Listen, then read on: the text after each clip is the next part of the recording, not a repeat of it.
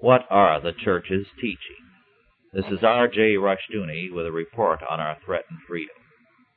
Earlier this year, a survey of American youth revealed some surprising as well as disturbing facts. The Gallup Youth Survey showed that 50% of our teenagers attend church or synagogue weekly. The rate of church going among teenagers is higher than that of adults. Only 40% of American adults attend church or synagogue on a weekly basis. This survey, however, turned up some very distressing facts.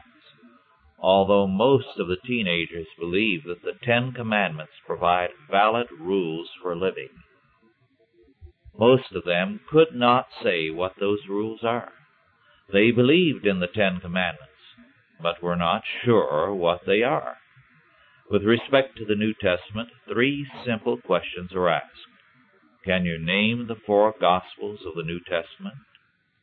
How many disciples did Jesus have? What religious event or happening is celebrated on Easter?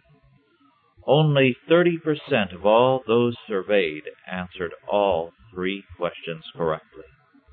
Even those teenagers who went to church regularly flunked this easy test.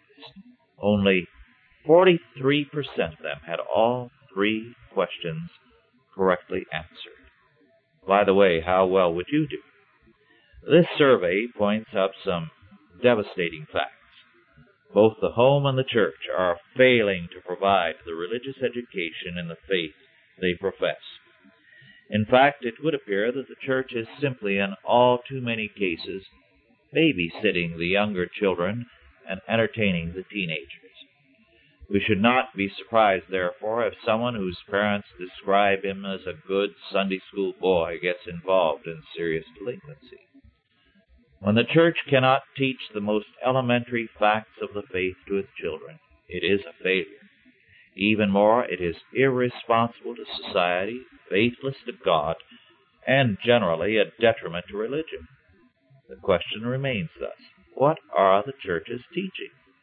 If they cannot pass on the elements of religious knowledge, what justification do they have for their existence? After all, Christ himself declares, Ye are the salt of the earth. But if the salt have lost his savour, wherewith shall it be salted? It is thenceforth good for nothing but to be cast out and to be trodden under foot of men. It would appear that all too many churches have been ladling out sugar, sweetness, and light, and have forgotten what it is to be the salt of the earth and a light to give light to a city. All freedom is in essence a religious fact. It requires us to commit ourselves to a way of life at the price of some other things, and this commitment is inescapably religious. Our freedom today is waning because our faith is lacking. We are more dedicated to self interest than to freedom under God. This has been R.J. Rushdoony with a report on our threatened freedom.